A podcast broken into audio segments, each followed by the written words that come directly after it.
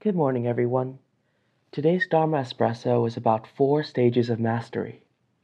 I've been asked before, Dear Master, how come you don't expound on the sutras exactly as you heard and read? Why do you talk about life stories, explain Journey to the West, and all sorts of other anecdotes?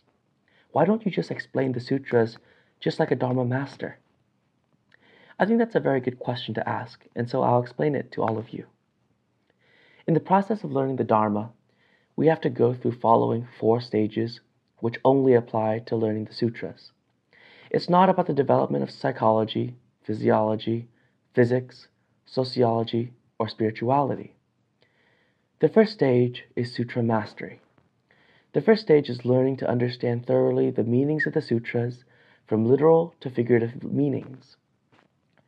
Learn each sutra clearly, from the short ones such as the Eight Great Awakening Sutra, to the longer sutras such as the Sutra of 42 chapters, to great Mahayana sutras such as the Shurangama Sutra, the Lotus Sutra, and so on. We also have to learn Theravada sutras, such as the Digha Nikaya, or the Long Discourses. It takes about two to five years to learn, understand, and absorb the sutra teachings and philosophies.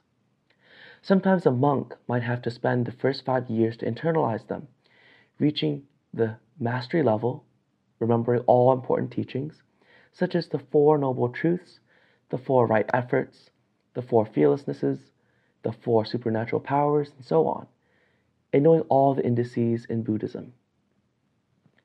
This is the stage of mastery, absorbing everything, gathering the knowledge and wisdom that the patriarchs have passed down. In this stage, we have to internalize the subjects and the culture of the sutras we learn. If we focus on studying and learning the Dharma from other masters, it can take five years. This stage is very important because we see through the sutras, change the map in our brain, make paradigm shifts, and change our views.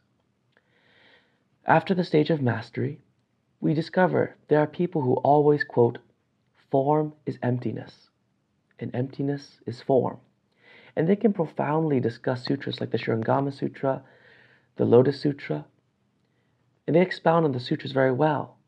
But we can see clearly that their lives are miserable. They don't get along with their wives or husbands or families. They don't have good or steady jobs, resulting in all kinds of conflicts. However, they're still fluent and excellent in teaching the Dharma.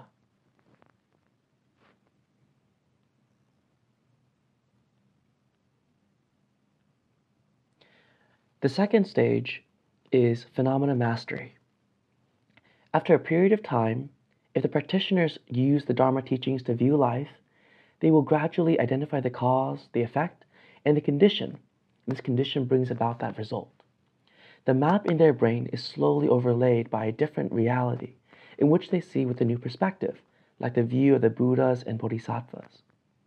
From there, they reach the level of phenomena mastery. Phenomena are events and happenings. They don't do things because they know that they would be against the law of cause and effect. They follow that the Buddha said, not to do bad things and to do more good deeds, good things, such as giving, keeping precepts, and so on. Phenomena mastery is very important, making practitioners change their lives. Those changes are not drastic, since their knowledge is still limited. They don't see most things around them it's easy for them to see others' problems, not their own.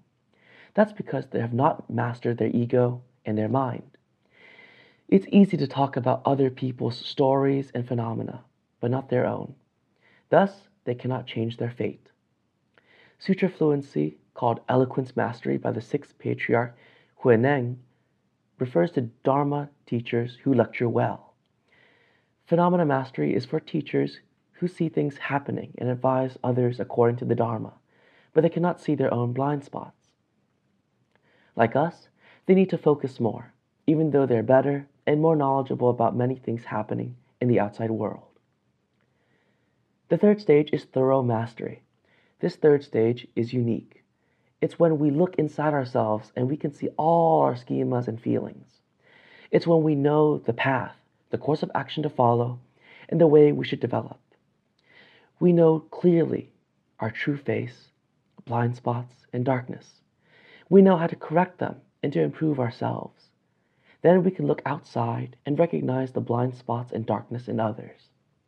Our insight will be very thorough, and we can move from principles to theories to phenomena and back.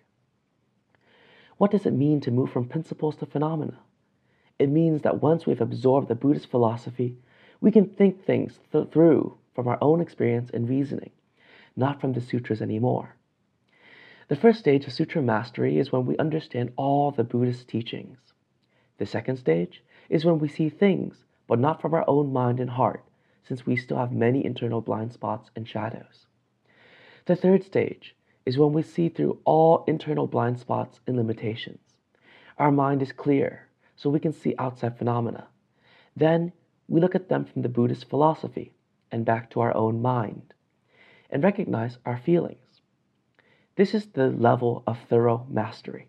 From sutras to mundane phenomena, we return to the Dharma and to our feelings.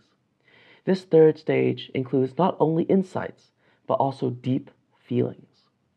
Therefore, we can change our lives. This character is called Flying Dragon in the Heavens in I Ching, the Book of Changes, because he knows the will of heaven, knows his own fate, and can change and find his own path to change himself. If we can move from the first stage to the third stage, it is a very noble ideal, since we can change our own destiny. We would know what we should not do in spite of pressure or urges from other people, because we can see clearly that doing it would unsettle our mind. We would know the clarity of our mind and can see our life from a different perspective. We would feel that our life is developing spiritually and transcending infinitely. Thorough mastery is a special stage, enabling us to know our supervision. We don't live to do what others want us to do or to get fame or profit. We realize that having a vast knowledge is not enough. We also need to have a heart. In the Sutra Mastery stage, we understand with our brain. In the Phenomena Mastery stage, from interacting in life, our brain begins to be in tune with our heart. In the third stage, we develop intuition, understand it, and let it guide us. But our intuition is not fully developed until we elevate our level of consciousness to be more altruistic, to live more for others. If we see the truth clearly but still cannot make sacrifices for others, we're still stuck. Teachers in the thorough mastery stage may not be doing much for society. They may stay home to read the sutras. When they engage with the world, they're very knowledgeable about the theories, very fluent and gentle. They can see life through their Dharma eyes and their heart feelings, but they may be hesitant without sacrificing their lives to do other things like uh, sweeping the temple on a regular basis. Why is this? It's because their view is too high, way above others. They can easily see others' blind spots and weaknesses. They're not arrogant, but their level of vision is too high. The fourth stage is the supernatural power mastery. In this stage, practitioners are not arrogant, but they share their superiority and lofty views with the community and the public. They work like everybody else. They keep a low profile, covering their brightness and nourishing it in darkness. They integrate themselves with everybody. They bring light to their groups to create a culture, an organizing method, a lifestyle that everyone follows. In doing so, they begin to move from sutra mastery to phenomena mastery and on to thorough mastery. When they know how to build a collective, how to change a culture, and help many others transcend instead of transcending themselves only, they have achieved the mental capacity of a bodhisattva. They have achieved the supernatural power level. They are supernatural because they're not stuck in their egos. At certain times in their life, you will feel that you will need a peaceful place. You want to retreat to a quiet place. And that's because you're still stuck in the thorough mastery stage, transcending worldliness, not paying any more attention to life matters, seeing filth and corruption in the mundane world, and dishonesty and untrustworthiness in people. Supernatural power is the highest ideal for those who transcend worldliness and engage with the world. Only the Bodhisattva path can lead us to the supernatural power stage. That means we can build culture for everyone to change and build organizations for members to change their frames of mind and their mentalities. These are organizations for voluntary services, saving lives, heart opening, and changing people's ways and outlooks, hourly and daily. In life, many people compete for high positions. That's fine. But once they hold high position, do they have the ability for supernatural power, the ability to change cultures and lifestyles? These are things we should be concerned about for future generations. We want to train bodhisattva leaders. We don't want our lives in the associations and in society to deteriorate more and more daily. Therefore, don't think the Dharma teaching can be done one way, which is to expound on the sutras fluently.